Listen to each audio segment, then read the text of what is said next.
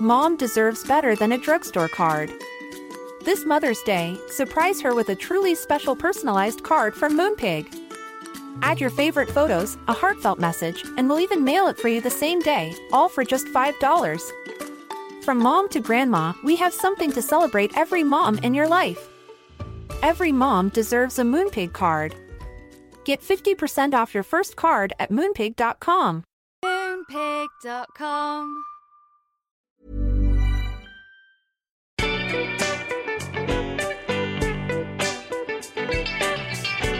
Hey you, how are you?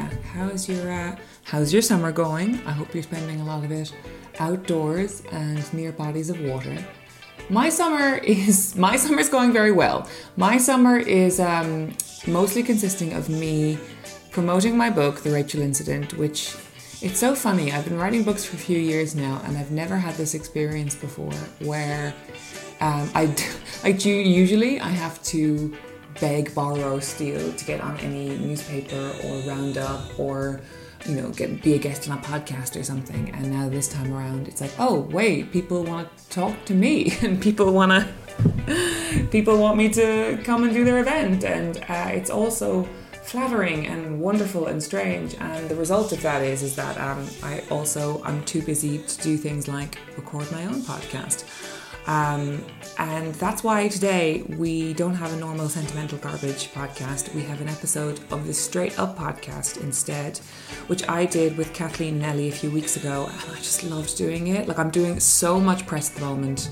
Uh, and just to have like a lovely, silly, drinky chat with two girls who love pop culture um, was so fun, and it was so fun that I was like, you know, who would really enjoy this conversation? Probably most of sentimental garbage listeners.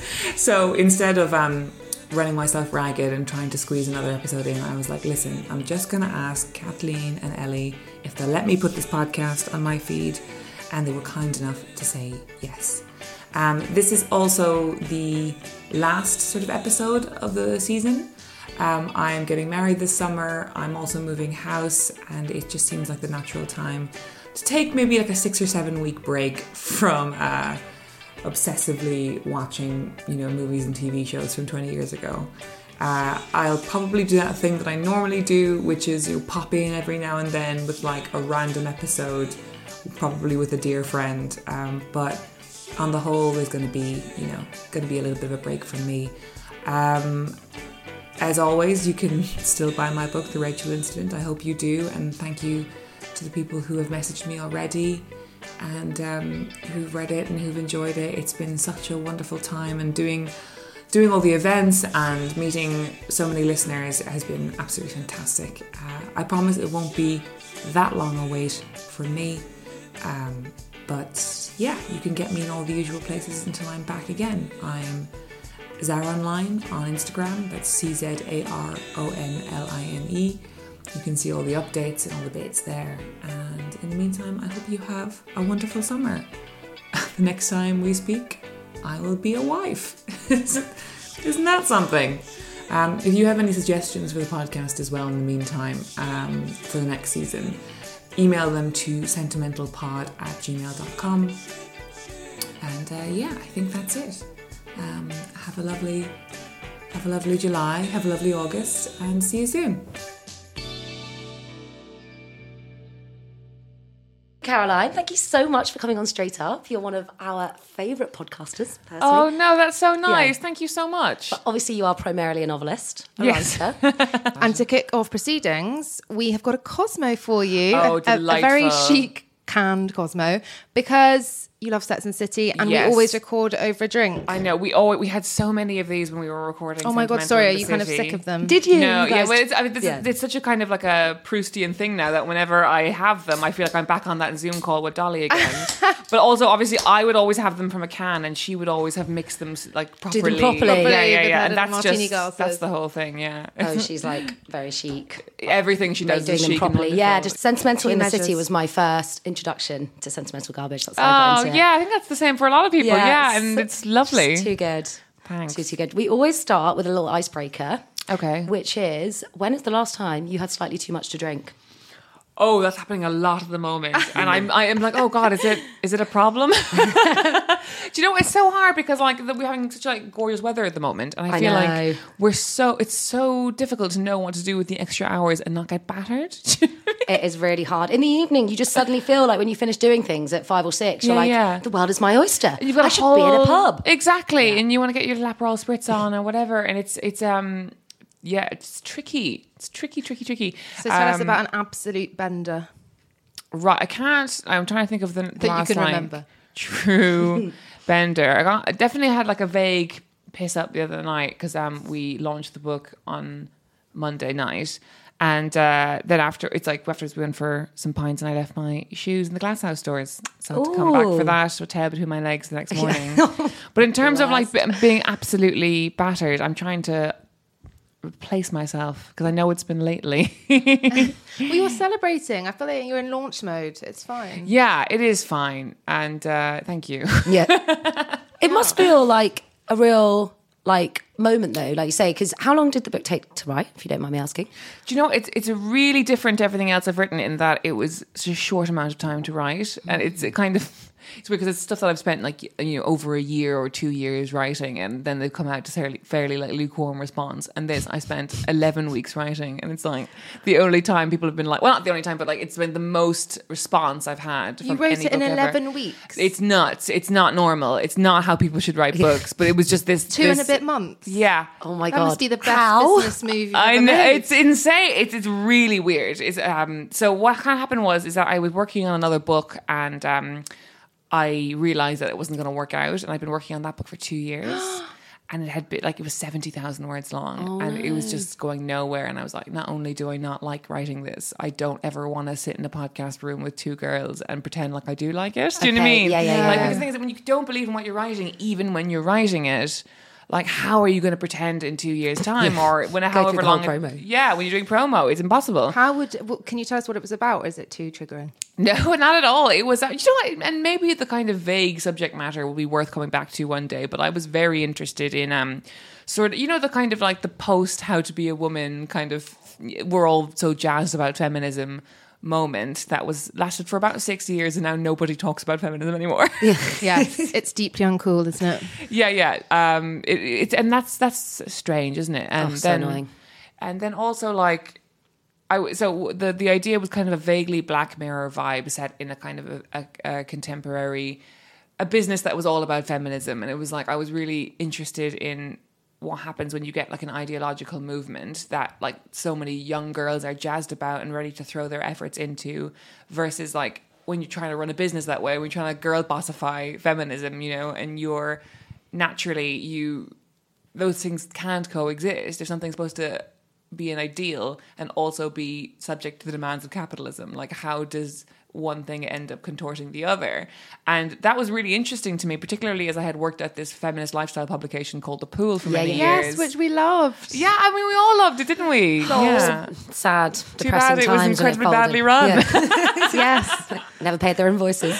that's it yeah Oh my God, so I did the feel writers ever get paid comfortable. in the end? Do we know? That No. Do you know what's John? What's even more embarrassing about that? Not only were the writers and staffers not paid, but there was like a, um, a basically a GoFundMe online for yes, for our unpaid invoices. And like that this woman who like wasn't even a member of staff. She was like a literary agent who was like do you want me to organize this for you? Because i'm quite worried about you ladies. And uh, so she so we all got like a she was very official about it. I think her name is Julia Kingsford. She we, we sent in all our invoices to her. She crowdfunded on behalf of us, and then she all gave us like a proportion of what we were owed. Obviously, she didn't get the whole amount back. but it was a good oh, amount. that's Did you get a good amount Nice back? of her. I think I got about six hundred quid back, and I was owed about two and a half grand. But some people were owed like nine or ten grand. Like it was nuts. As a freelancer as well. As a Like, freelancer, Oh my god. crazy. Yeah, that's like, like. Nuts. I can't. I, Like, I yeah. literally, so don't, I actually don't know what I would do in that scenario. Like if someone owed me that Yeah. kind of money, someone owed me a grand recently, and I literally went ham. Like I I kicked know. off. And you know, I don't know if you feel this way, but like now that I'm like in a position where I'm paying other people to do things for me, like mm. paying like, you know, a podcast studio Yeah. or all these kind of things.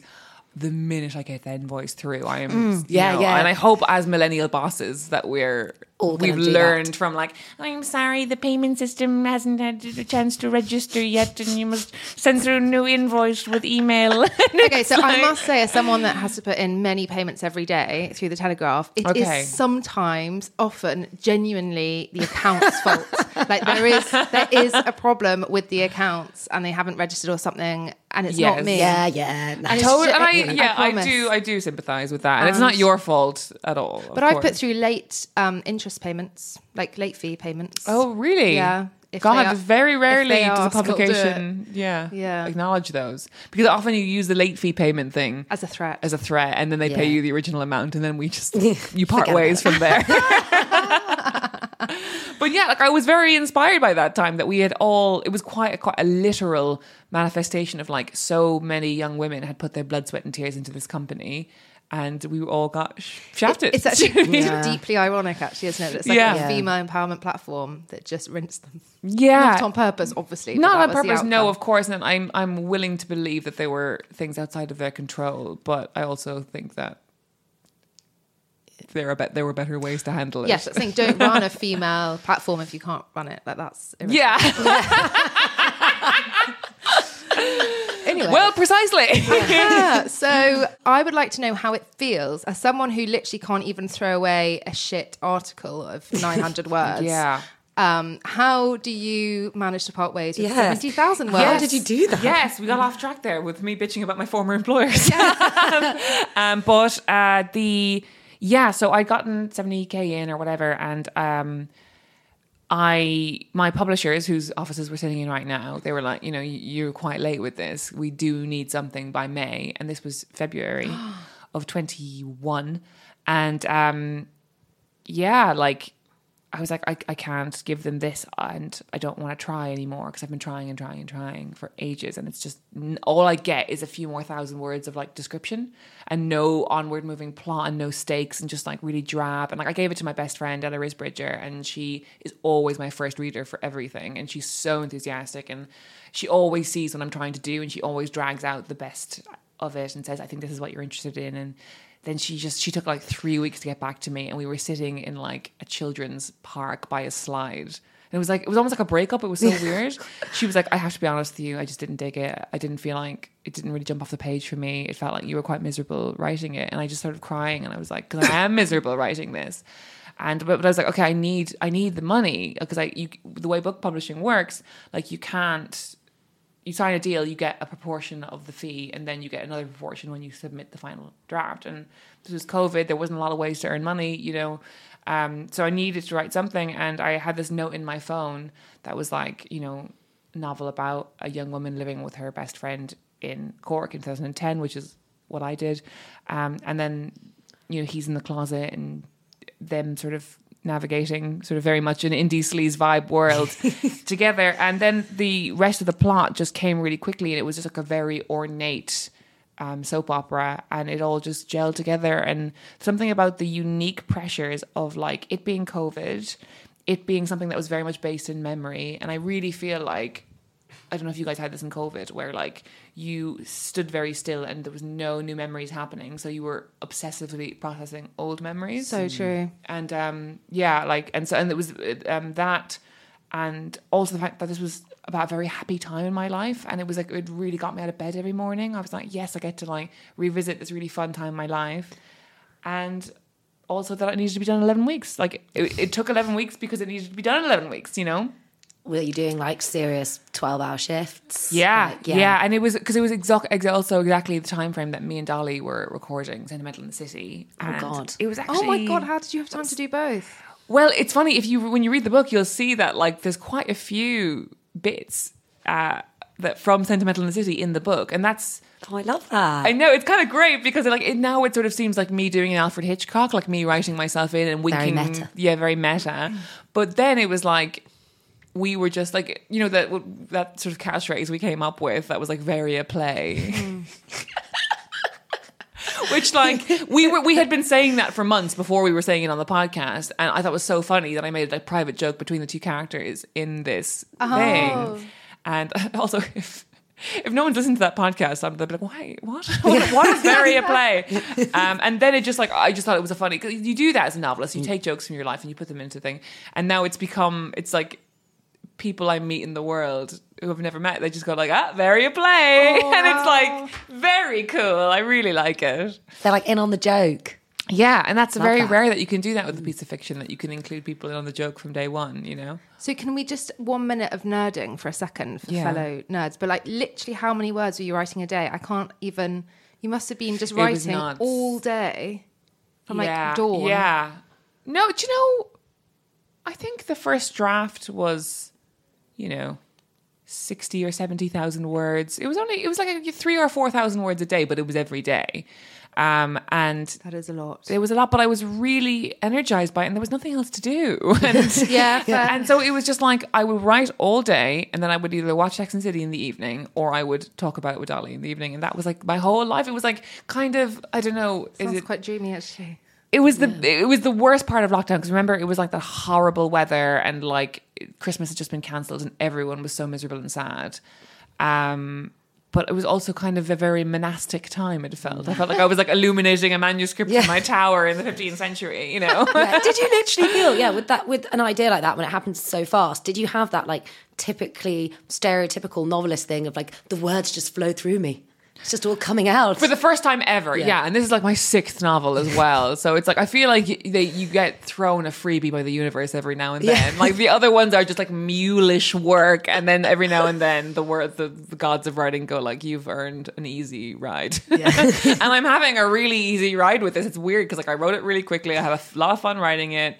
Like the, you know, the publisher from America like snapped it up right away. The movie rights got snapped up right away. It's getting great reviews. I'm having a great time. It's like my I'm like, but I know. cheers to that. Thanks very Yeah, much. cheers. Clink. Cosmos. Clink, Okay. clink. Let's Um, hope that there is not something bad around the corner. Touch No, wood. but like that's the thing. I I know that like I hope I'm still doing this job when I'm like Margaret Atwood's age, and it's not always going to be like this. Like there's going to be really difficult novels. There's going to be commercial failures. There's going to be critical failures. There's going to be like, oh no, I said something insensitive, and now I'm cancelled with the community I had never even like thought I could you know offend or something.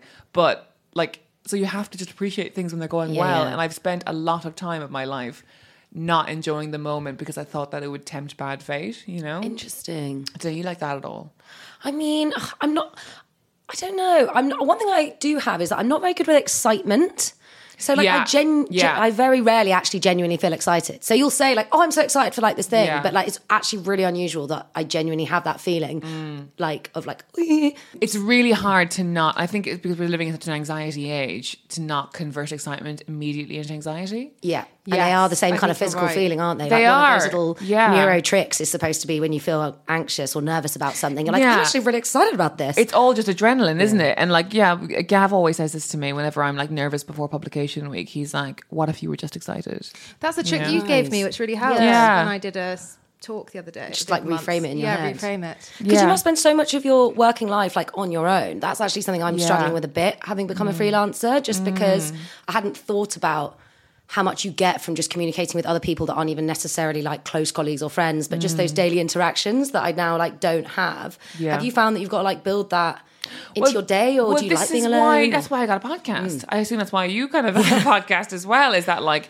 when I went freelance full time in 2018, and um, yeah, I found the loneliness of it really crushing, and I was like, I need an excuse to go out and meet people and like get out of my comfort zone and all that, and that's where the podcast came from. And now I'm doing a bit more um, script writing, and that's way more collaborative. And I thought I was looking forward to that. I, I, I'm really enjoying it, but like.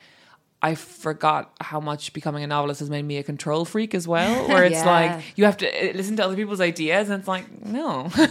So script writing, are you already working on Rachel Incident? yeah, I'm working on the Rachel incident. And are you are they have you got a writer's room? Like do they what's the deal with that? Do they do you write the whole thing or do you have So I've um co-write it?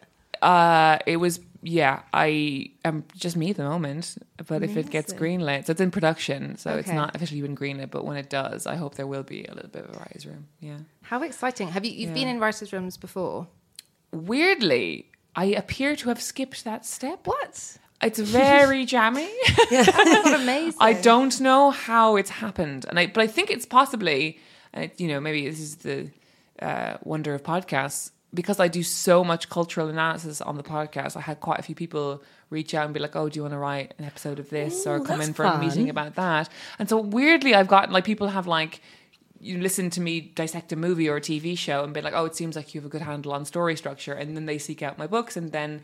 We have meetings and it's it's all going so well. I haven't actually had anything committed to screen yet. I've just like done lots of scripts. Because I did go and have a little stalk of your IMDb. I did see The Better Man Oh my god! from 2013, and then I won, and then there was nothing after that. So I was like, oh god, was it? Oh God! Did you? No, did that you- it's that's so funny. That was like um God, I've never been asked about that. It's so funny. well. welcome to two journalists. And yeah, the- yeah, No, me and my um me and my friends, we made a movie. Uh, I mean, I say we. It was very much them, and I was um, brought on to be kind of a. A script doctor, You're a kind of co-writer. Yeah, kind of. I mean, yeah. It was like you know how you found out after Carrie Fisher died that she like rewrote everything. um, yeah, no. So it was yeah. My my pals when I first moved here, I became friends with them, and they were just this gang of like, and I'm still friends with them, but them still this boy writers who were, they were all trying to be the next like Kevin Smith or whatever, and I'm I'm sure they still will be, but like they uh, wrote this script about a man, a boy who gets engaged right out of school, and his friends throwing a stag do for him and being like, this is really weird. And then they got the script and they realized they were like, oh, I, all the women aren't people. and it was just at this advent in like, when, when, when that feminism sort of, that period that we were all so excited about was really revving up and they were quite mindful that all the women were quite badly written. And mm. so they sort of found me, even though we didn't really know each other very well. And I sort of rewrote the entire script. and then we became really good friends. We got through it, so it was like a very standalone project. It got got a few awards and things. Yeah, it looked good. Yeah. Thanks, yeah. From what I could see on I'm the- sure it holds up okay. I haven't seen it in years, but uh, yeah, that was a, a interesting project. But uh, now, yeah, it's uh, this kind of screenwriting arm of my career. Now it's uh, yeah, it's all just scripts still. Nothing's actually been produced yet, so I don't really know how good I am at it yet. I guess we are in the midst of a writer's strike and everything's Yeah. on hold. that's a real pain in the ass. Mm. Growing um, up, did you always want to be a writer? Yeah, yeah. I think I, I, I think it's interesting. I think like people who are writers, they're either have something incredible to say or they have been narrowed into a corner by their own lack of gifts elsewhere. Definitely in my case. Do you know what I, you know what I mean? Yeah. Where like like I'm not I'm uh, very badly organized, not very numerically illiterate. Like, like I kind of had to count on my fingers still. Mm. Um, very uncoordinated, very bad at reaching like, all the classic. Sounds quite familiar for both Yeah, of us. I'm us. surprised I like Yeah. know my left and right. I That's how literally sometimes do that. I'm not joking. like totally, yeah, doing Do the thumb L. and the just to be like, just yeah, to yeah. double check this. Uh, Yeah, and um, but then it being like and really bad at school and just failing everything or whatever. But this, but writing being the only thing that I could do, and I just sort of followed that to its natural nth degree. And I actually I meet a lot of people who are want to be writers or whatever, and particularly because I talk to a lot of teenagers, and. uh a lot of them say like, you know, oh, I'm I'm I'm interested in writing and I'm interested in drama and I'm interested in science and I'm interested in all these things, um, but I think I'd like to write a book one day. And in my head, I'm like, never gonna fucking happen. Yeah. You, uh, which I never say out loud. But I great. think it's so rare for good old ra- good all rounders to actually That's commit a to a project point. like that's a that. very good point. Do you think? I don't know. Maybe I'm wrong. Maybe I'm wrong. I think you're right. Have you felt always that you have something to say, if you know what I mean? Because that is definitely something that I've struggled with a little bit in journalism. Some journalists are so able to like really embrace like having a voice, like you're saying, whereas sometimes Yeah. I've always felt like, why does what I think matter? Or like, why is my voice more important than anyone else's? yeah, Probably not an ideal mindset for a journalist, but totally. it's something I've noticed. Um, I yeah, I um, it's interesting because we must do. We must, on some level, think that our opinions are incredibly important.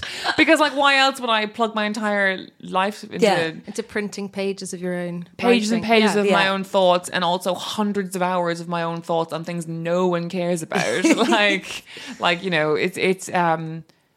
It is interesting to be like, yeah, it's weird because I consider myself intellectually very insecure, as I just said, yeah. you know, and I think it's comes from kind of a background of, of not being a great performer or whatever um, in school, um, and I would get like, for example, if like you ever I ever hear from like as you know, as a journalist, like you write a piece about something or other, and then somebody, a, radio show, for example, will reach out to you and be like, "Do you want to come on and debate this with so and so?" And I would always be like, "No, I don't. I'm not Mm. sure of my own thoughts at all, and I'm so afraid that my mind could be changed and that it would be changed humiliatingly on on." Yeah, Yeah. Which is actually a good whatever. thing, but it doesn't sound good. It doesn't make Yeah. good debate, Doesn't make but good actually, radio. Yeah, totally. I remember I said yes to that once. I really learned my lesson. It was such an anodyne topic. It was like I had written some like very fluffy piece about like why I loved going to an all girls school. Do you know what I mean? You know, that era of journalism where it was like in defense of cardigans. Yeah. Like it was a real gold rush. Um, but I written something like that, and then this radio DJ, radio producer, kind of rang me up, being like, "Right, we're doing a, a segment on this girls' schools versus mixed schools. Come on, or whatever." And I was like, "Grand, yeah, I'll, I'll I'll share some fond memories of my girls' school." And then it was like immediately so intense. oh god, it was like neurologically, people say that you know mixed schools are better for this, and I was like, I don't actually care. just quite fun. I'm just a fun gal having some thoughts. I don't really mind. I don't Oh, really want to convince yes. anyone. And- And you only make that mistake once, I think. I actually didn't want to die on this hill, but No, uh, exactly. You're like, I really didn't want to die on this hill. I don't care. I don't want to be like the number one spokesperson for single sex education. Yeah, Somehow yeah. I am. What a what an incredible thing to be the person for. But then I I've done so many events now, and when I first started, I'm sure you're the same. But like when I first started off doing panels or talks or workshops or whatever, I would like swat for like days and days, and on the train down, I'd be going over the notes obsessively. And now increasingly, I'm like. I don't really need to look at my notes Mm. that much, and then it's like eh, I think I'll go out the night before, and like how, where if you do that job for forty years, how how slim does your sort of like faith in yourself become? Do you know what I mean? Like or how. Until you have a shocker. until you have a fucking and then you start shocker. I remembered the answer to your earlier question, by the way, about when was the last time I was shit faced. Go on. Oh, go on. it was last week, and uh, and you know what? I I struggled for a minute answering your question because I tend to be the person who just like. I'm a much better stoner than I am a drinker, and that I tend to like have a few pints or a few drinks, and then I get a bit sleepy, and then I switch to water because I don't I don't get like mad. I just get a bit tired. Um, but I was having I had a, like a liquid lunch with Emma Jane Unsworth and Dolly Alderton, and we were in the French house, and we got a bottle of champagne, and then another bottle of champagne. And we were celebrating something, and then we went to this members only club. And I was like, "Oh, this is what it's all about. This is why you become an author, so you can sit in the middle of the day and you can drink with other authors." And I was so wrecked. Literally your Carrie Bradshaw moment. Yeah, li- and like you only have those moments like a couple Yeah. of times a year, really, where you just like look at us, we're all fabulous, and we're all doing it. And we're like smoking like one fag off the other or whatever. and I was like, this is great. This is what it's is all about. And then uh, in the members club that we were in, Virago, who are my publishers. Who are turning 50 this year and they have a string of events celebrating their. We just ate one of their 50th celebrations. I know, yeah, one of them has a fanny on it. Oh, yes, we haven't eaten that one. Yes, I think we know why. um, but they were they were like um, Uh, holding an event in one of the spaces or whatever, and they uh, they came out into the garden, and like this, like the sunshine was beating down. No one had a speck of water in five hours. Like I was like teetering, or whatever. And then my publicist Grace comes over. She's like, "Hello." And I was just like, I felt like a kid who was caught by their parents. Was it kind of immediately obvious that you were Oh, yeah. to the wind? Totally. And also, I was like, also doing that thing of like, obviously, you get event, you get invited to a lot of events, and you can't go to them all. You can't go to all the panels or whatever. And so, thinking like, oh god, there must have been a point where I was invited to this. And As a speaker? I- Yeah. may- maybe who knows? Maybe as or even I just like a guest no. member, and I must have said no, or I might have said no, and now I'm But here. you're busy. because I'm busy because I'm like I probably wrote something like if they even asked me maybe they did I have no idea I, I can't check I'm too ashamed of being like hi guys you know um, press for the Rachel and has been really intense uh, and I really need some downtime da, da, da. and like then I'm just like in this members club going hello It's like, I am with other writers. This was technically work adjacent. that's what's going on my tax hours anyway So, would it, um, did you then have to make small talk with people at the other party, or was it? Did you just stay? Do you know, clear? yeah, luckily I've been at this publishers for years, so it's I've been I've been, I've known them since I was 24. You know, so it's great. It's fine. It's It's uh, okay. It was fine, and then and like I'm really close with my editor and my it, it was they, they thought it was really funny and it was great. But then at one point, then Emma left, and then eventually Dolly had to leave, and I was just me, sort of Oh, like no. tanked up, sitting there, being like. Well, I do know people here, and then I just sort of like teetered in my massive shoes because obviously I got dressed up to see friends or whatever. Teetered into the space where they were having the event, and it was such an earnest and sincere chat about like the state of modern, you know, fe- feminism and activism. Oh, and I just clomped in and like plopped down. I was so embarrassed, but I also A knew I very was modern feminist. very. it was not good. I feel. Well- re- I know Grace will be listening to this now, and I'm so sorry. Well, this is your time to apologise. I'm really sorry to Grace and to my publishers. But for talking who of glamorous events, we do Yeah. like to ask what has been the most surreal showbiz event that you've ever attended? Do you know what? It's going to be tonight, I think. Ooh, what is it? I can't tell you who, but I'm meeting a movie star tonight. For your for the Rachel Incident adaptation. Yeah. Ooh, are you going to wine and dine them? well, it's like, I think it's going to be a really quick meeting. It's going to be like a, hey, hey, how's it going? How's it going? I, I'm pretty sure it's going to be that. But I can't think about anything else. Who are they playing in the book? All right, I'm just going to tell you who it is. But- um, so it's like, I'm meeting Elliot Page tonight. Oh, my god. It's gonna be so embarrassing if he like cancels because he probably will because he's the busiest man in the world. Yes. But his production company bought the rights to the Rachel incident, and so he's not playing anyone, but he is a producer. and even though I've been dealing with, they're an amazing company. They make loads of great stuff, but like I haven't actually met him yet, and I'm meeting him tonight. And I'm Have you like, read his memoir?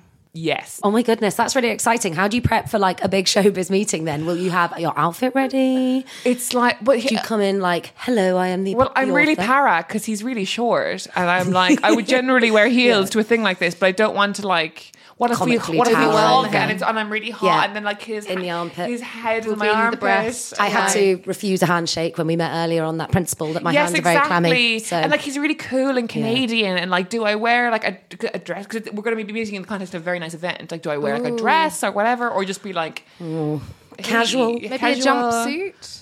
Maybe a jumpsuit. yeah, that's your go-to for a Yeah. smart occasion. Do you know what? I've never embraced the jumpsuit myself. It's very No, good. I find them a little tricky. It also means you can sit down at any moment I think on the floor. they're so dependent on the vagaries of proportions, aren't they? Because you could just if you Mm. if you if you got a long middle or something, Yes. you can get that seam up your That's fanny. what happens to me quite Yeah. often. Yeah. Yeah, so I I've never wear torso. them, and so because I'm planning a wedding as well, so many people have said, "Are you going to have like a white jumpsuit that you Oh, change into?" You can It's be like like trouser no, bride. Jazzy Bride, yeah, Oh, you're just gonna have a little de- a little um, mini mini dress instead yeah. Well, who knows? Yeah, I mean, for the change. I I'm not going to The do an outfit change. change. I've already Are made you that not? Oh no, well that's because your dress is too stunning. Well, I haven't even got a dress yet, but I have a I have a dream dress. But I'm like, Oh yeah, what is it? it's Vivienne Westwood. Oh my god. So I'm like, I God. know, I don't know, that I don't know, but I'm like, if I did wear that, then like hell, I'm only wearing it for like four hours. You You, must know, get it. It is the best thing I've ever seen on you.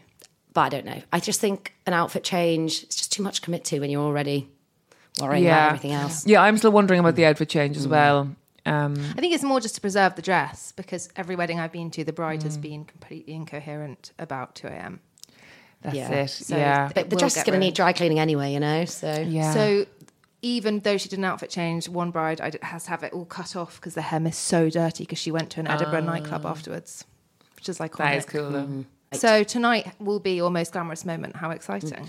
I know. Yeah, I'm trying to think of the other moments because I'm sure there has been some. and some parties when you're like, what the hell am I doing here? What the hell am I doing here? Yeah. Oh, I, oh, actually, I do remember one. Me and Gav, we went to the Letters of Note after party, oh.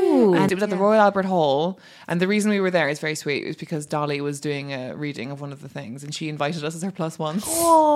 Mom and Dad. So is Gav your partner, He is. Yeah, yeah, yeah. the one you've been with for many years? Yes, many years. Because I wrote on our notes like I think they've been together for nine years, but That's that's correct. Yeah, break- nine breakup. years. Yeah, yeah. Um, and yeah, we both went to that, and then we went to the after party afterwards, and like.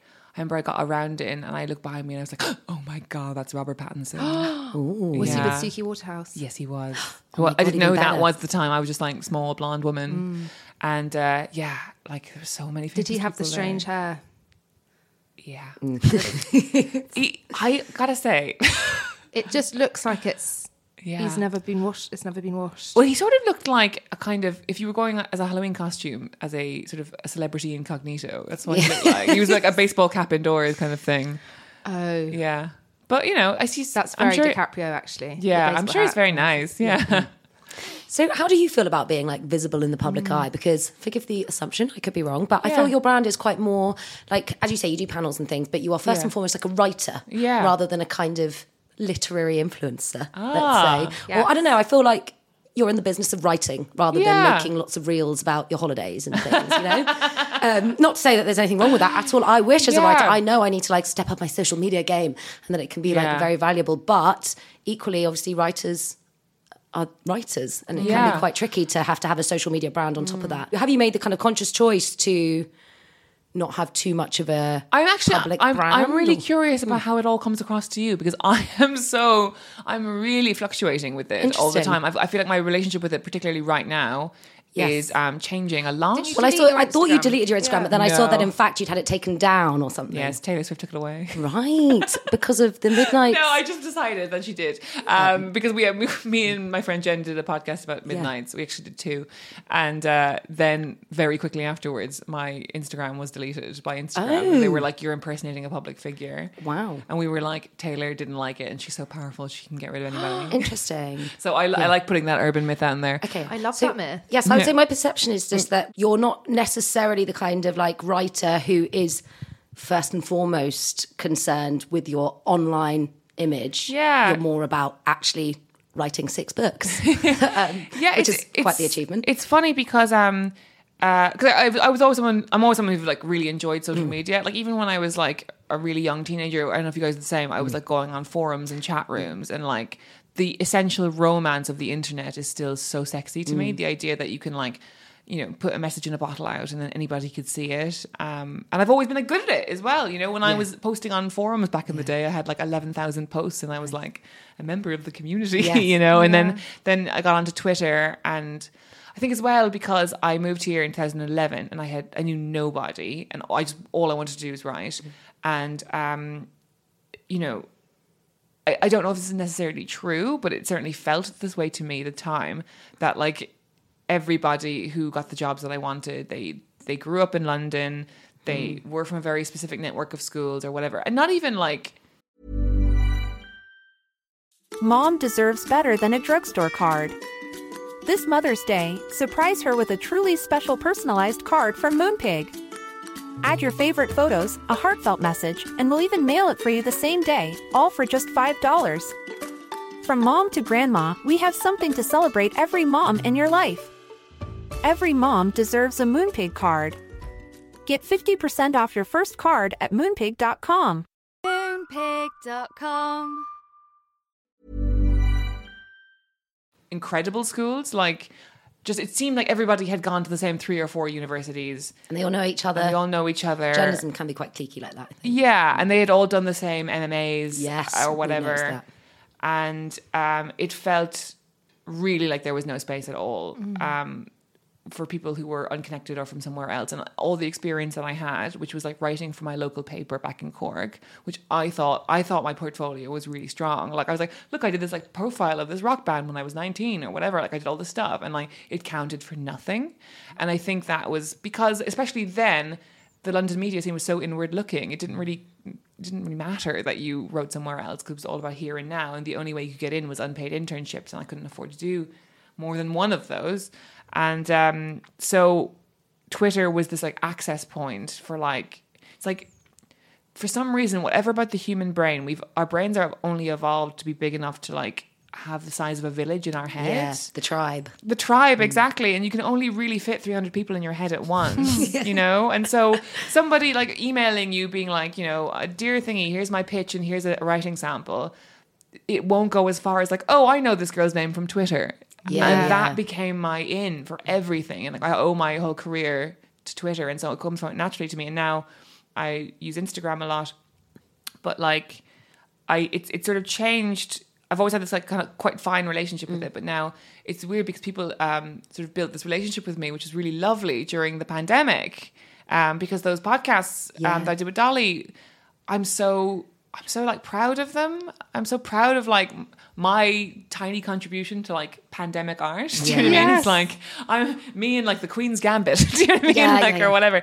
And uh uh, it's so amazing that people were like at such a vulnerable point in their Mm-hmm. lives, and it's like yes, it, it was because it was about Sex in the City, and because everybody, nobody, everybody was traumatized to watch something new, so they were Mm. Yeah. rewatching old stuff, and like I got so many messages from people, mainly women, who were like, I literally have been in the hospital all week in the waiting room while my father dies. And like, this is, I'm just popping this in my ears because it's too stressful to talk to my own friends. But like, have just hearing just two women nattering, you know, as I'm sure you hear all the time from your listeners, that like just the simple act of nattering is like Being silly and being Yeah. silly, exactly. Um, and so then I, then, so I, I came out of lockdown with a different kind of a profile than what I went into it with. And so like I have much more people coming up to me in the street now, and like it's very cool. What, how, so how often do you get, say, like approached on a monthly basis? Like, It's like I mean, it's, it's quite a bit at the moment because I'm doing a lot of press, and I feel like people have a better idea of my, what my face looks like or something. But I think that will it comes in waves. Like mm. sometimes it'll be like three times in a night. oh my gosh. I know, which I think is mm. crazy. But then, like, if you walk down the street with Dolly, like, mm. you can't walk 20 paces without somebody coming up to her. I have to say, I would recognise you if I walked past you in the street. Do you I would- think? yeah, hundred percent. I'd be like, "Oh my god, that's Caroline." I would. So. Oh, that's nice. Yeah. I Oh, still rem- I still think of things that you guys talked about in the podcast. One point that I brought up to you and that I've thought of loads is when you mentioned, I hope you don't mind me talking about it on air. If you do, we can cut it out.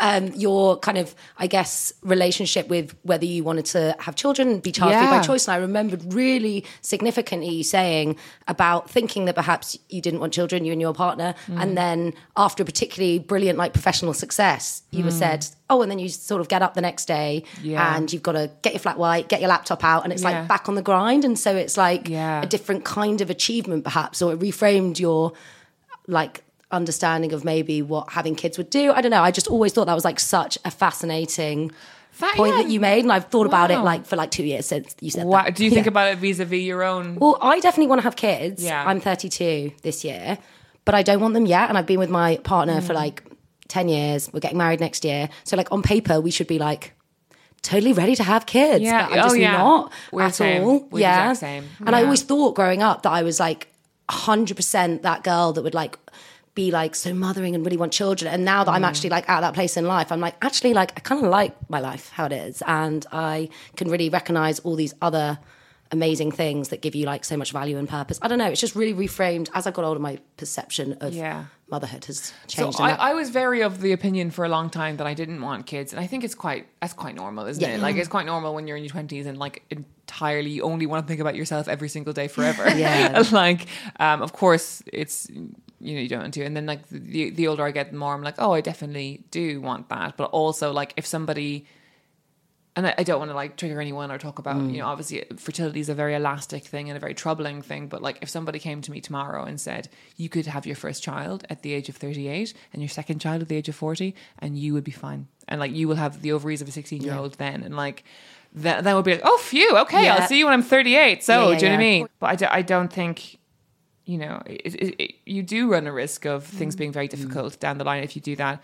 Um, but I, do, yeah, I, I think about that a lot. Of like, yes, if you have a child, your life will get infinitely harder. Like you, uh, blah blah. Like you know, we all know that. Like this thing will rely on you for everything all the time for years. Um, but part of you also has to think, well, life is supposed to be hard. Like it's not supposed to be easy. And like the people who I know who have the easiest lives are also the most depressed. You know what I mean? So Interesting. Yes, actually, I would agree with that. yeah, they are the most, you know. I'm not saying that you have to have children in order to make your life hard, but I think I definitely know people who have removed very carefully every sort of boulder or hill or bit of gravel that might make them unhappy down the line, whether it's like refusing to commit to another person, refusing to sort of commit to a career path, or refu- just a, a refusing of committal commit, commitment in general. Um, and they don't, they aren't very happy. I don't envy their lives. Because everything is flat. Because it does feel flat, Yeah. you know, and they you need the peaks and troughs to even have a relative understanding of what happiness is. yeah, mm. yeah, like, and you know, you you like, I thought that was done. Did you see that show, Fleishman is in Trouble? yes, loved I it. loved it. I thought it was so loved well I read done. the book, but I was so put off by the reviews. Yeah, you didn't like because I watched the whole thing and I loved it. Yeah. but you Yeah. weren't sure. Well, I just never watched it because watch I'm one, of. I'm one of those annoying journalists that takes reviews really seriously, even though Oh, they're always right. Completely divergent. Even though we often disagree with reviews. even though we do, Yeah, I take the reviews of people I hate very seriously. Like, there's a few book reviewers out there who not not because they've reviewed me badly, but I just always think they're wrong, and I love reading them being wrong and then buying the book. Yeah. um, but uh, yeah, there was a scene. There was a whole uh, thing in um, that. Who's the who's the hot character that was in the OC? Adam Brody's in it, yeah. character, Seth, was the name of the character, which is also the name of his character in the shit. Yeah. Um, but you know, uh, the Fleishman character, he has this amazing night out with Seth, and it's like they end up like at a legal boxing match at three in the morning, and they wake up and they walk through the city and they buy a loaf of bread from the guys who are delivering the van, and then they go home and Fleishman is like, "Oh my god, we were like kings of the night. It was incredible." And like the Seth character is like, "Yeah, that's kind of like he's so unmoved by the night he mm. just had. It's a very normal thing for him, and it has also doesn't mean anything anymore." And he's like, "I'm just the person that people go to to have nights like that, and it's actually very hollow, you know." God, that's really sad. Isn't I it? know, which is not to say that like fun sucks because I do Yeah. like fun. So talking of another fun thing that we know you love, Sex and the City. Yes. Which when this comes out, the first I episode. I can't believe you just guys have seen it and I haven't. I feel I know, well, I feel bad now because Ellie was like, "Oh, shall I ask Caroline's PR about screeners?" And I was like, "Oh, she'll definitely have Yeah, them." I just I assumed can't believe you we would. could be sitting here talking about it and we're not. Well, Oh I my also God. I was also a bit nervous to ask in case it looked like we were trying to pip your podcast to the post, cannibalise. So I was like, Sentimental If she's watching, she's the watched city. it. Oh, no, definitely not. Because I think what, me and Dolly will definitely do a sort of review podcast of it, but it will probably be six months after it comes out. So Okay, well, maybe just more generally, how obsessed are you with Sex and the City? Like, on just on a personal level, like when you're not preparing for the the podcast necessarily, like. Do you feel like you're thinking about the characters Oh my all god! the do you know time? what? I watched an episode the other day for the first time since we did that big recap Yeah. kind of thing, and it's weird because I was talking to Dolly about it as well, and she was like, "I've started watching it again as well." Oh, have you? Yeah, I was writing a piece and I, I needed a quote and I just like got up because I have them all on my Amazon Prime Yeah. and I just got up the episode and I was like, okay, just I just need what that exact quote was, and then I just was And like sat there in. watching the whole thing. it's so good. It's so Still, good. it's so I unmatched. watched it for the first time in I can't remember what year it was.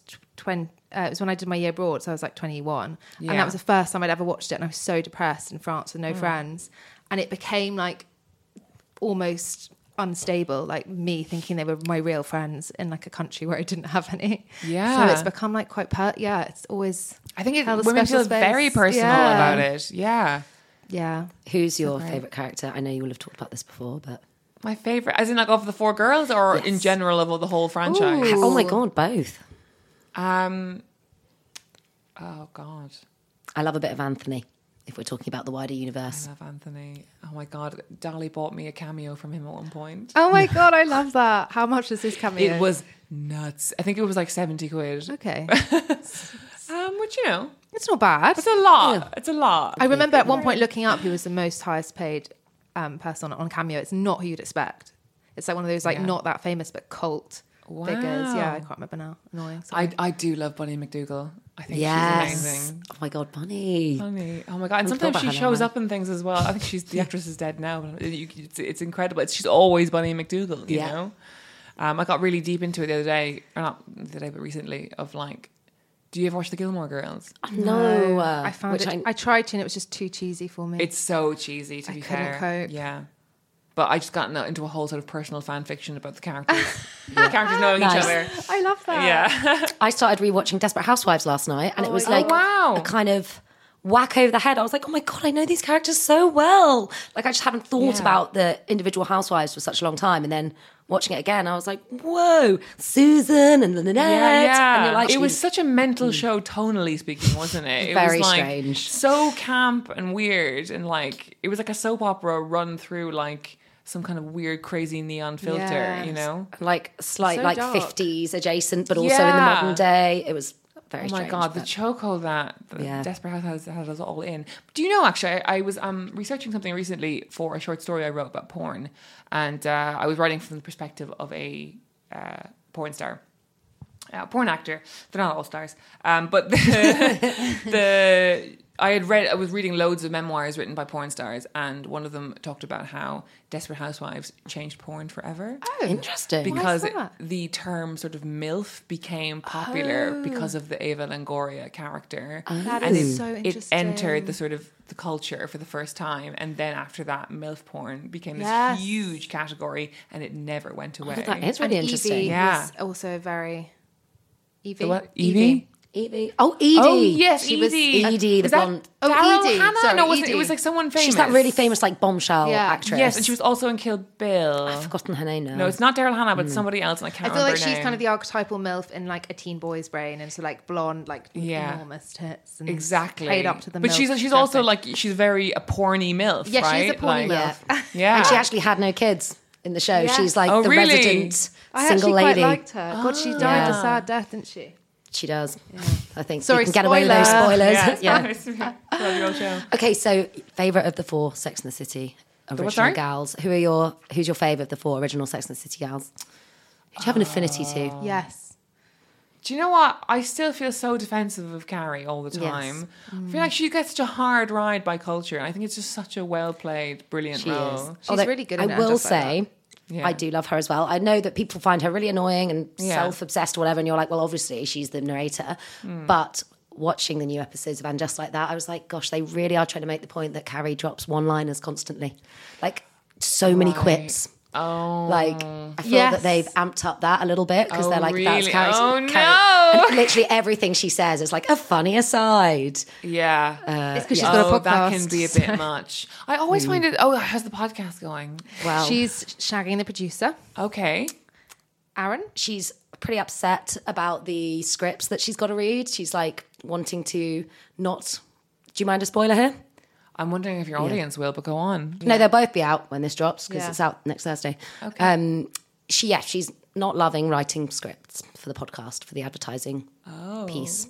She feels We perhaps feel you, hon. editorially compromised Oh, for occasionally. fuck's sake! yes. That is peak Carrie Bradshaw. like, remember when she like it took her two weeks to write a 500 word piece about bags? Oh no! And then and she got so offended that they gave her edits that was like marks on the paper. totally. And then Yeah. she was assaulted. Oh yes! Oh yes! That was the same we episode. don't talk about that enough. No, that was unfortunate. Assuming I thought you might have watched the episode, so I did have a note in my doc in my doc saying, "Ask Caroline about how, what she thought of the pickup line to Nia." Is that how I say her name? Naya? Ni- Naya. Naya, sorry, Dr. Na- Nia Wallace. Dr. Oh. Naya gets picked up at a bar by Okay. a very handsome man, and it's literally so smooth. And I'm just going to ask you whether how how your boyfriend and you met, and whether you've ever been the lucky recipient of a actually good pickup line. Oh, um, yeah. It was, it's, we so we met because we it was, it was quite quite a, a scandal at the time. Oh my gosh. we met um, working in advertising. Um, he was the designer and I was the copywriter on Lemsip ads. Oh wow! Um, and uh, I had a boyfriend at the time. And uh, I get his kind of side job at the agency was that he was a photographer as well, so he used to take all the pictures for the staff IDs. And um, I had to go up to this little dark studio room and sit on the stool, and like I saw him, and I just thought he's the fittest man I've ever seen. Is this why illicit relationships play so heavily in your fiction? Possibly so. Possibly so. Um, and then we he kind of we realized you know quickly that like it wasn't going to happen because I had a boyfriend. and Was there an was immediate with him. spark? Yeah, like it was From the moment you took your picture. Yeah, yeah, totally. And I think as well, I think um, you know, and what was cute as well because I went back to my desk and then he called me at my desk phone and he was like, "Oh, sorry, is that Caroline? You know, you, you I've actually erased the card or whatever. You have, you have to come back up at the end of the day." Was that a lie? Yeah, yeah, it was, and he was going to ask me out, and then I talked. Well, he was taking my photo again about my boyfriend. I Oh. think possibly because I thought it was headed that way. Because we were just so we were just two people who just wanted to fuck. It was like just instantly. It was like I've never experienced it with anybody else in my That life. is so fun. Now you're getting married this year. No, I know, but like we spent a year then becoming just being pals, and How it was like you just be pal? Was it like a, it was horrible. a deeply inappropriate friendship? It was in your in your mind. In it your was mind. such it was quite i feel really bad because the boyfriend i was with was an incredibly hmm. lovely man and i and i before i met gavin i really thought i was going to marry him like we were together for three years you know and we lived together and it was nice and then I just yeah, it was just like a wallop of just human chemistry just fell on top of us. And was the um, final when you were both free to do as you please? yes. Was it as great as you hoped? Yeah. Oh, thank God! I guess if it wasn't, you wouldn't. I, it was just there was just so much pent up energy and there was just and I think as well that like it's possibly a why year of sexual frustration. Yeah, yeah, and also that year we were just becoming really good pals, and he was going on Tinder the whole time, so I was constantly hearing about like dates he was going on. It was just awful, and um, yeah, and then I, it's like I think a big part of us being together so long and me still feeling like a competition winner is that like.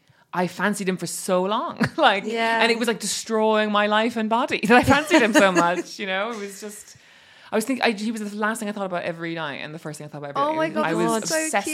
cute. Yeah, and I'm still obsessed with him. You're literally my in your own rom com. I am. I'm in a rom com. I'm going to Cleveland. Oh my god, I love that. And does he love Sex and the City as much as you do? no, no, God, no. We are into very different things. Um, but he's very much. Um, he had a really art school background. Okay. Um, and so he just like loves visual art and loves painting and and things of that Has he nature. painted you? He hasn't painted. Has he painted me? In fact, I have to pause. Uh, he's definitely done some illustrated A little- bits. I yeah. once drew me and my boyfriend for our Aw. like second year anniversary, and it, genuinely one of the most hideous things I've ever seen. He hasn't kept it. Oh, Yeah, Well- it wasn't good. Nice sentiment. Yeah, I was it. You Stupid. have a dog, right, as well? yeah. There must be portraits of the dog, surely. There are portraits of the dog. Yes. Oh.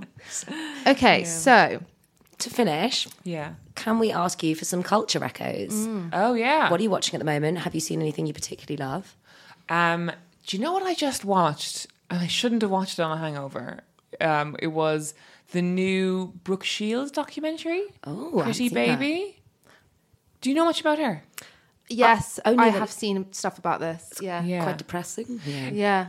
It, it's I don't it's kind of a really fascinating thing because like the thing about her is that like she was held up as a sex symbol when she was like ten years old. Yes, with that strange film with the two Yeah. children on a desert Yes, island. the Blue Lagoon. Yeah. And then there was also the one where she played a prostitute, child prostitute. Pretty baby, yeah, Oh, that's yeah. it. Oh, that's it, of And when I was yeah. a kid, even though she would have been the generation before, I was obsessed with her just because I thought she was so beautiful. And also, you just never see people your own age acting like that way on screen. You know, it's like generally if you're seeing an actor that age, it's like very Disneyfied. Do you know what I mean?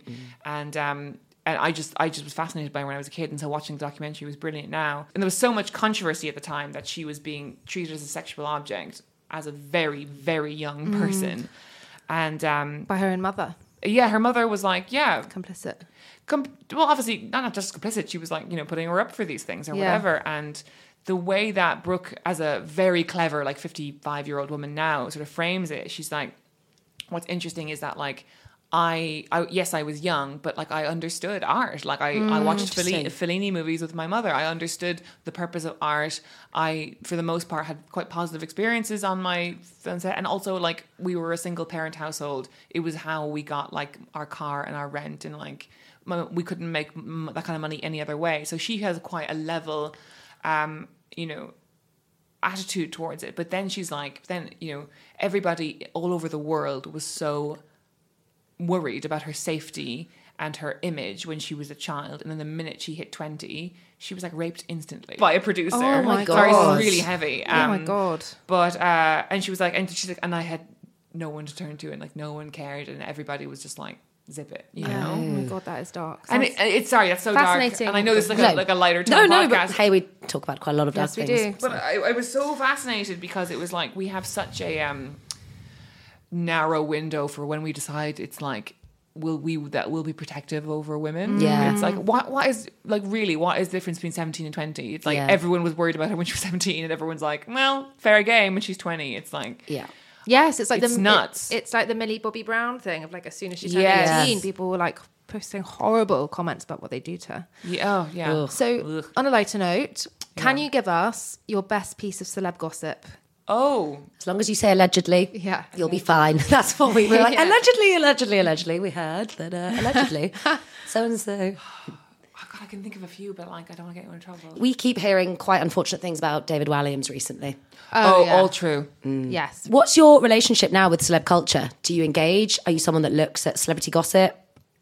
Um, I don't really look at celebrity gossip because I feel like I, I'm in the privileged position of having enough people in the world, like You jour- get like the journalist real friends. gossip. Yeah, yeah, you get the good You stuff. don't need the sidebar of shame. Exactly. Although my relationship to it has changed because, like, um, particularly like being friends with someone like Dolly, for example, who is like like a legitimate famous person. Yeah. Like, there's a difference between like you know once a week a girl coming up to you in the street saying she loves your podcast and like literally you go near Dolly like every 50 paces somebody comes up to her in the street and Is it specifically in London or literally everywhere in the UK? everywhere. Like I've been to like Greek islands with her, and people are like coming up to her, you know. And and I can I, I remember one time I was on like a sun lounger with her, and I could see this girl. She had her book, and she was like reaching back, trying to catch a conversation. And I was like, that's such a that's such a hard way to go through the world, thinking that like everybody wants to have a little as story well. about you, you know. Yeah, like oh god, I can't And actually just have a conversation in public without people being like, I heard Dolly Alderton say that X Y Z. Yeah, mm. yeah. And like obviously she's just like you know, my mate and like the most like wonderful, like kindest person that I know. And like the idea that like people and I see this I feel so protective of her sometimes when I'm out with her that people just want little bits of her and Yeah. Um to have their little story when they go away and I I just I feel like a bit of a, like, you know, protective or something, you know. Has that changed your perception then of fame in a way, having such a close friend and It has, it like yeah. that? It taught me that I wouldn't be able for it. I think You wouldn't ever yeah, because I think she has this level of success that one happens like once in a generation Mm. with authors. Like the idea that you could like have your memoir adapted by the BBC within your lifetime, and you would be producing and writing it and having a bunch of best-selling books and like being so like authors aren't that recognizable Mm. facially. Do you know what I mean? The idea that like and I realize, and like I think lots of authors in the world would be like, "Oh God, if only I had what she had." But when you are up close to it, you realize that like it's just it, it's not like being the most important person in the room. It's like Mm-hmm. having hundred thousand people think that you're their PA. Yeah, Do you know what I mean? yeah. They want things from you all the time, Yeah. and she's so gracious with it. But I couldn't do it without like snapping at people. I think. I um Yeah. one of my friends who works in publishing was at a dinner with her once, and she was like, she has this like star power. She was like, Yeah. it's like she was like luminous. She was like her Yeah. entire face and hair and everything. Yeah. like, radiates like yeah, she literally is glowing. and I think she does, and I think she is also probably gets it because she's so recognizable as like she's so striking. Yeah, she's really She's so tall. tall and like she's so yeah, beautiful, like she's yeah. six foot tall and she wears like four inch heels everywhere she goes. yeah. We How love do you feel then about like women's personal journalism? I'm sure Dolly has said this in the past that Mm. mining your personal life as a young female writer obviously is exactly what all the editors want and you're encouraged to do. But sometimes Mm. Yeah. once you have a bit of perspective, when you're in your 30s, you can look back and think, oh, I wish I didn't like mine my personal life so much. Totally. Is that something you've done as a writer? Yes, I feel completely. Um, I feel so lucky that everything. Because when I was working at the pool, I would often write, you know, one or two pieces a day, oh and a lot of it was like it was all just very click driven and stuff. And I was a young woman, and I was desperate to get my name out there as a writer or whatever. And so I would. Uh, there was nothing I wouldn't give them if I had like depression, if I had like a bad smear test, if I anything. Like I was like, just take it, take it, take it and they and they took it and I did and I also like I don't want to be too negative I did really well there and I have the career that I have now because like my journalism got noticed journalism like in quotes. Basically my personal ep- essays with a new spin um, got you know recognized by an agent and publisher and like that's why I have the career that I have now. But I'm also so glad that it's wiped like it's nowhere Oh, you know? Yes, Like- that's actually a silver lining. Had Yeah. the pool That's going kind of bust. worth worth the fifteen hundred quid you're still owed in a way. Yeah, it's great. I'm I love it because it's just like if, if you're looking at my, you know, if you came to my work now and we're looking at my biography, it just looks like I just emerged in 2018. You know, Yeah, it's like yeah, yeah, yeah. An overnight success story. exactly, yeah, sexiest yeah. way to break through. Totally. Um, so I know through research that you are sort of very good at tarot, and in fact give tarot readings Yes. Oh and my teach tarot, which is amazing. How did is that? Yeah, it's a weird sideline. It's, yeah, Do, you yeah. make, do you make money from? As in, is that No, Like, no. I mean, I guess I make money from it if you count uh, the YA books that I write and sell. um, but like you know, yeah, I got into it um, when I was about twenty five. Um, me and my friends were all going through a really tough time because our friend was dying, and um, I think we just spent a lot of time just. I don't really remember going to any clubs in my twenties because it, so much of it was sitting around waiting for news or sitting around deconstructing the news we just received. You know, and um, for and the yeah the tarot just happened that around that time i um was on a hol- on a weekend away with a pal. I found a deck, and I, I kind of had a relationship with it when I was a teenager, so I vaguely remember the principles. And uh, then I just sort of taught myself off books. And then my other friend Jen Cowney, she liked it so much that she took herself to like a proper course on it, and she got like a degree in tarot. Um, so there's like quite a few of us now who just are really well versed in it, and um, I found it like gave me a lot because I grew up Catholic, and I've always just really responded to you know mythology and stories and you know having a story for your feelings you know? And uh, that really i don't i still write about it and i still like you know use it when i'm teaching kids creative writing. Um, it's really fun to like see what they come up with based on that stuff but i don't actually practice myself anymore because i don't feel quite as adrift anymore i think Interesting. I love that. yeah thanks. Do you have somewhere that you can recommend that we should go? Because we've literally been talking about this loads on air recently that we want to go and have a reading. have Yeah. a reading Yeah. We want to have one live There's on one, air. you can do it literally in Selfridges. But we were like, is that a slightly antithesis to the spirit of yeah i wouldn't it? I would- Yeah, it's like going to. I think uh, okay. First of all, for anyone looking for a tarot reading, I would say adjust your expectations first because I think the best tarot readings, they, they it's not like a cold reading thing where it's like, oh, you you know you're going to meet someone and you're going to go on a trip or whatever. Which all the bad ones they say that they say you're going to meet someone and they say you're going to go on a trip. um, which we're always meeting people and we're always going on trips. So um, it's like what how a general tarot reading will go is that like you, you know the, the five or six cards come up or whatever and it'll be like okay well you know first of all i'm seeing a lot of you know wands here which indicate sort of passion and career and enthusiasm towards things but i'm also seeing a lot of fives and fives mean you know conflict and and it's a kind of you sort of you you you create a sort of a big vision board of what these cards are trying to say in the now and then you sort of ask questions and you dig deeper. And i would say to you like okay well you know this is a knight of swords but like you know that means that someone who's driving towards something but maybe it's they're driving towards an idea they had several months ago or several years ago but they still think it's like important that they do it but they've forgotten why they do it. And then you would go okay actually yeah i'm working on this book and it's blah you know what you know and that and then it becomes more of a constructive conversation rather than like a future telling thing. And i think um if you wanted to go for a reading in London, um, Treadwell's I'd say is probably your best place. Oh, yeah, great. Thank you. Because I know you. they also they also do courses. So, um, and my friend did the course there, and she's great. So yeah, Okay, nice. perfect. Okay, amazing. And like, finally, where are your favourite London hotspots? Do you have bars, restaurants that you love? God, I once read a brilliant quote somewhere that said, um, "The worst thing about having a favorite restaurant is going there for the third time." Oh my god, actually it's so true. quite 'cause brilliant. It's never as good. Yeah. I think it, I can't remember where I read it, but I thought it was so good, and I think that's like the London thing because you have so much choice that like Yeah. when you go somewhere for the third time, you feel like you're you know It's a bit like boring almost, yeah, isn't it? yeah, and also everywhere just closes all the time, which is so sad. There's so many uh, restaurants that mean so much to me emotionally that don't exist anymore.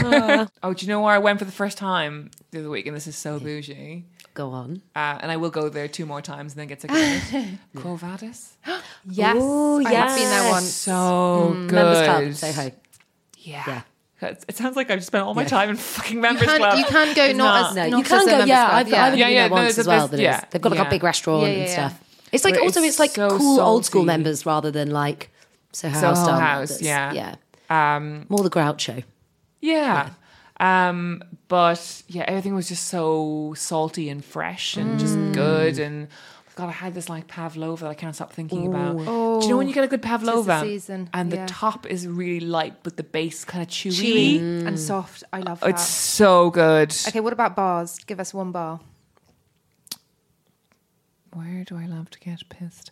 I do love the Glasshouse Stores. It's my favorite, like old boozer, because um, it's I guess just a, it's a Sam Smith's pub or whatever. But the um, it's on Lexington Street, and uh, it's where me and Gav used to kiss when, when we were still secretive. so cute. It has Yeah. special memories. it is a special memory. So we have a question from Alastair Campbell. We always finish by giving our new guest a question from our last guest. Oh right. He didn't know it was going to be you. It's No. just we asked for a general Okay. question. Okay.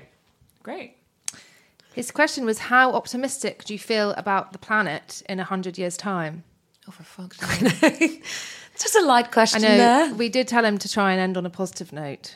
I think for him it is positive. He was optimistic. He's Oh. generally optimistic about the future. Yes. So The he's future of the like when you, when you when you specify the planet, do you mean like the temperature and the Uh, crops what was and exact the wording? population control and all that kind of shit? Yes.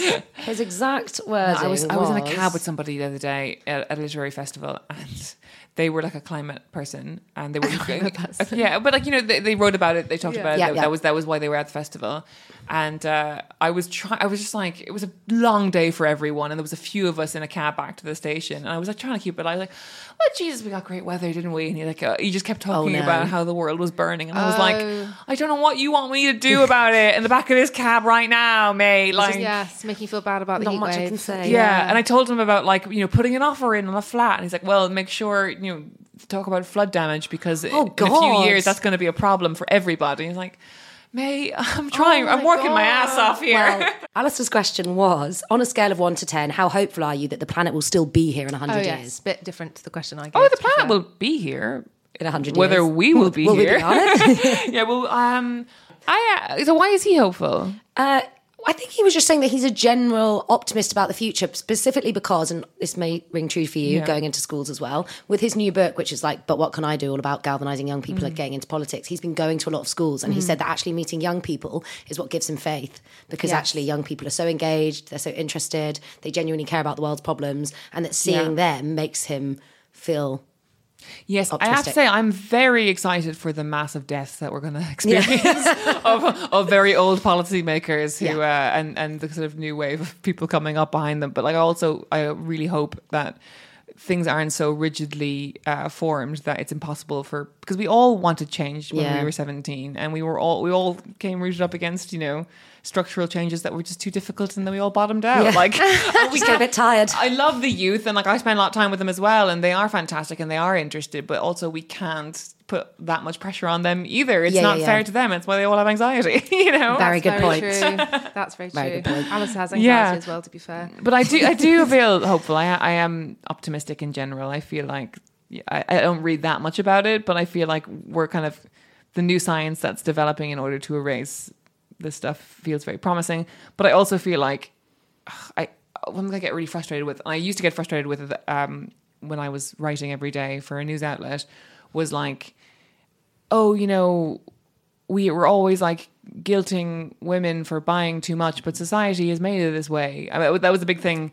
We were talking when we were talking about like consumption and how much we're consuming or whatever. It's like, oh no, but like society pressures us, and it's like at a certain point we all have to sort of pull up our knickers and be like, stop fucking buying boohoo. Yeah. Do you know what I mean? Like, Yeah. I, I just I just think there's no excuse. I don't and like and people don't, like don't come at me like ringing the like, but uh, but money. It's like I don't care. Like loads of people have been broke forever and they still have fine clothes. Yeah. Like Yeah. like boohoo is not a right. Like I'm just I have I, I find it really hard to be friends with anyone who who did that. Yes. Like I really would. Yes, would shop at Shein. yeah. yeah. yeah.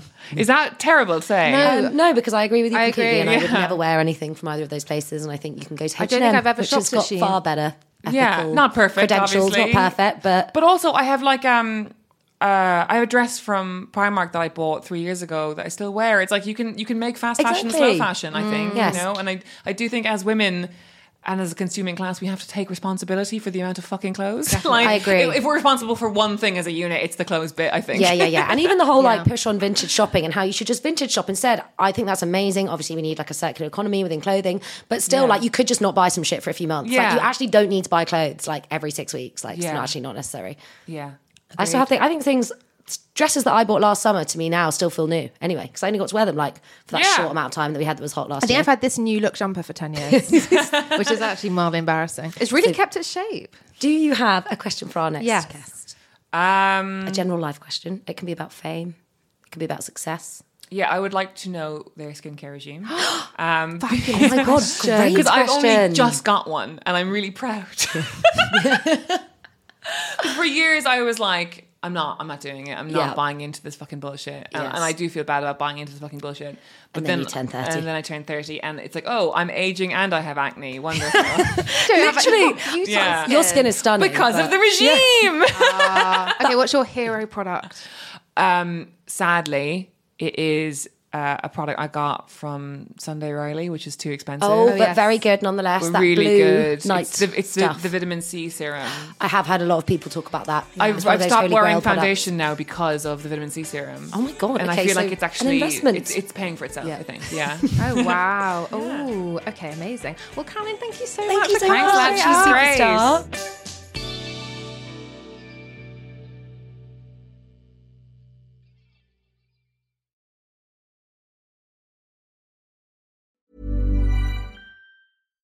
Mom deserves better than a drugstore card. This Mother's Day, surprise her with a truly special personalized card from Moonpig.